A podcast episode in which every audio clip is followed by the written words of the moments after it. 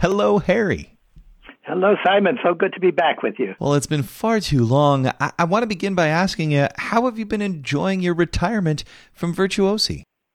Uh, well, terrifically, because I've become a much better teacher in the interim, having to adapt to uh, uh, teaching online. Uh, it forced me to be even more structured than I normally am, and uh, so it, it's worked out very well. And uh, there haven't been any concerts to attend to, for the most part in the last two years.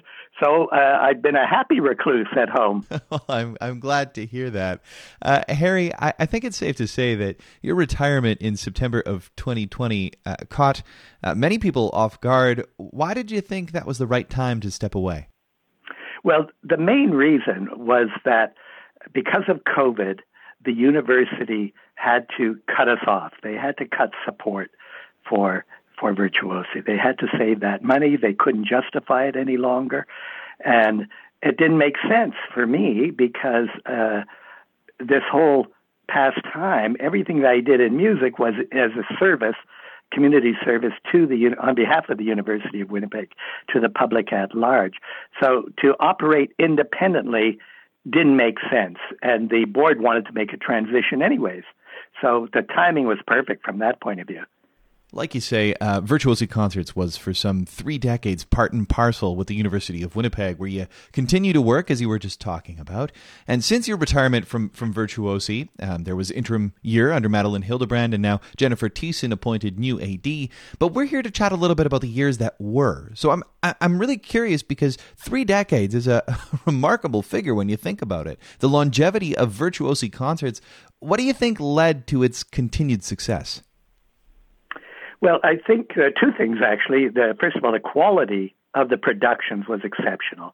Uh, we we were so fortunate in the musicians of, of renown who wanted to play in Winnipeg and wanted to play in our series. Some of them returning uh, because they liked the hall, they liked the piano, so they made it very easy to uh, go from strength to strength and success to success.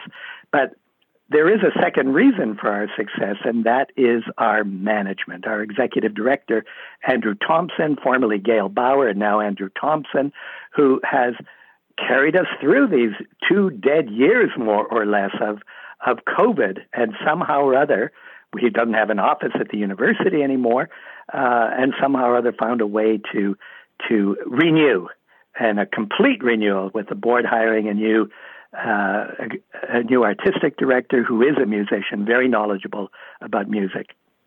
Like you say, uh, Andrew uh, continues to be a sort of unsung hero. The way he steers the ship. Um, I, am curious, uh, Harry. Uh, three decades. You must have plenty of fond memories over your virtuosi years. Would you mind sharing one or two with the Classic 107 audience?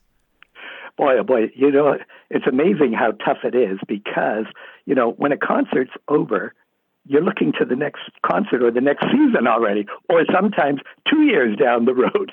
And so there's no time for retrospection. But there are a number of things that stand out. And uh, thankfully, uh, with Gryphon Trio being our season spectacular gala ending, um, and and honoring me with their presence. I, I can truthfully say that the performances of Tr- Gryphon Trio over the years on virtuosi concerts have been spectacular. With uh, they've been flawless. Uh, an ensemble, a chamber ensemble, is a group of musicians who are married to each other. In this case, literally, because two of them are married: the violinist and cellist, Annalee and uh, Roman. Um, but they played for three decades. And James Parker, Jamie Parker, the pianist, I knew even before uh, virtuosi concerts for several years. I met him in Toronto and heard concerts by him in Toronto as well. And uh, and we've had many performances from them, both singly with uh, Jamie uh, as a soloist and also with the trio. So that's been outstanding. And coincidentally, the in, in America, their agent is Mel Kaplan Agency. And Mel Kaplan also represents uh, Menachem Pressler.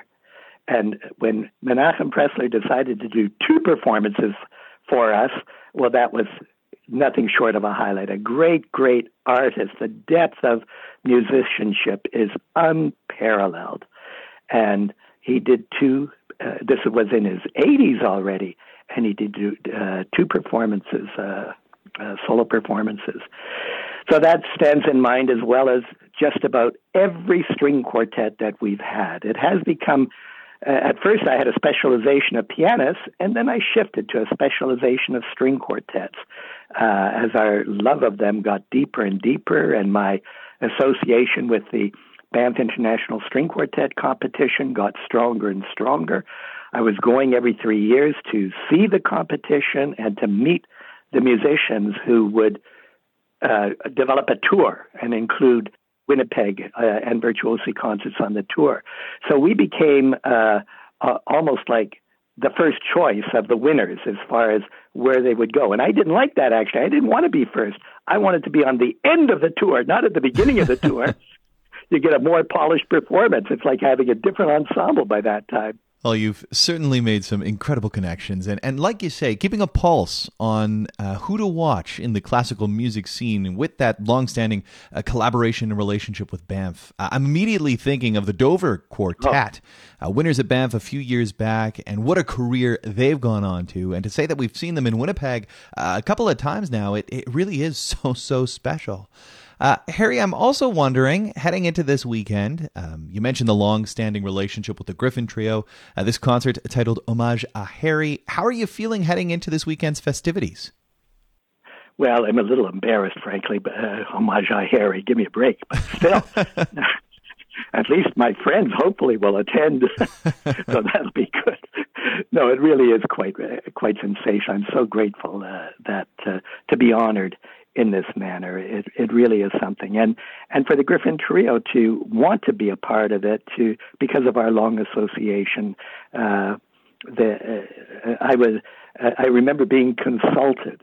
I mean, they probably knew what their name was going to be, but their agent consulted me on their name.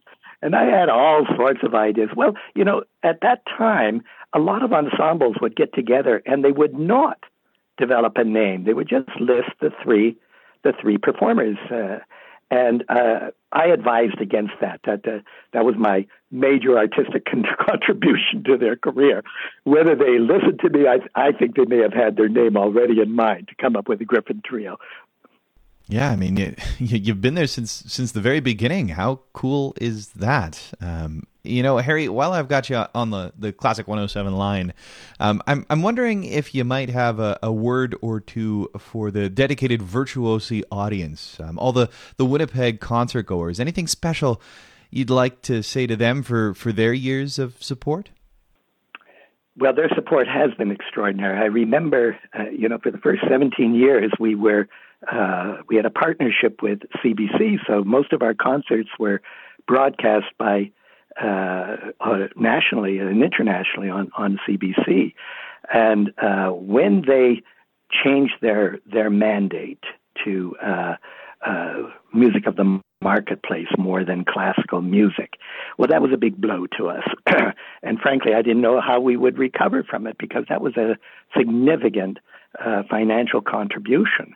But we had, again, a stellar board. We had a president by the name of John Melnick, uh, a musician himself, a former musician himself, and his appeal to the audience at that time, supplemented by virtually twenty thousand dollars in donations wow. to keep us going at least for that next year, uh, and that was a stunning a stunning development. Uh, we had not on any fundraising campaign raised anywhere near that that amount.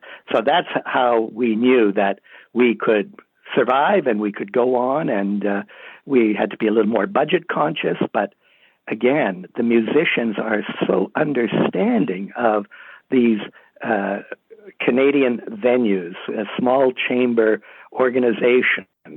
They know Canada and they know what their fees, how they have to adjust their fees. Uh, we never exploited them in that regard. They would propose and we would dispose. Either we could do it or we couldn't. It. We never haggled over money. It was a wonderful relationship that I had all these years with with all the agents.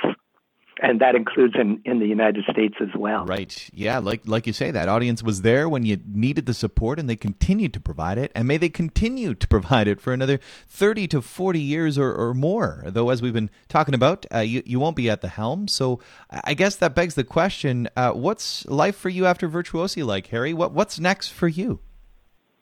Well, I think within the next 30 or 40 years, I will likely retire.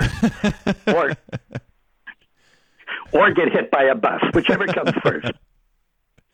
I, I'm uh, really enjoying my teaching and my research, uh, being a full time psychologist again.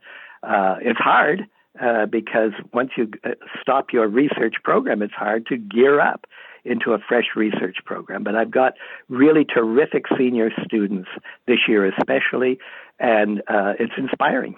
Well, I'm so glad to hear that, Harry. And I want to thank you so much for taking the time to chat with me uh, today. And to also thank you, Harry, for all that you've done uh, for the Winnipeg arts and culture scene. Um, you were integral in making Virtuosi Concerts uh, the, the premier chamber music concert series that it is and will continue to be for many years. So uh, thank you, Harry. Thanks so much, Simon.